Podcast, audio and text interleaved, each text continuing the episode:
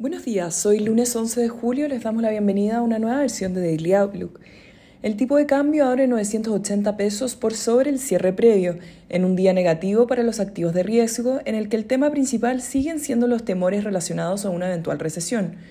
Los inversionistas se preparan para el inicio de una nueva temporada de resultados, expectantes a ver cómo las compañías se han comportado en estos meses de inflación elevada, con la atención centrándose sobre la actualización de las proyecciones que entregarán las empresas para el resto del año.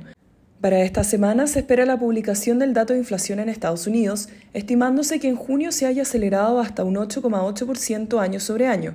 Con respecto a noticias corporativas, Twitter cae un 7% esta mañana luego que Elon Musk abandonara el acuerdo para comprar la compañía por $44.000, anticipándose la presentación de una demanda por parte de la compañía durante la semana.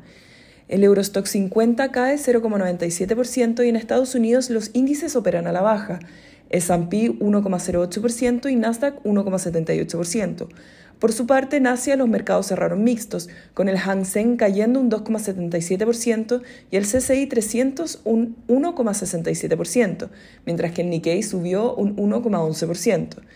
Los commodities transan negativos, con el cobre cayendo un 3,79% y el petróleo WTI un 1,75%. La moneda estadounidense a través del dólar index se aprecia 0,89%. Por su parte, la tasa del bono del Tesoro a 10 años se encuentra en 2,98%, cayendo 9 puntos base con respecto al cierre del viernes. El tipo de cambio opera en 992 hasta ahora con las monedas emergentes negativas. En cuanto a los técnicos, las principales resistencias se encuentran en 994 y luego en 1.000 pesos.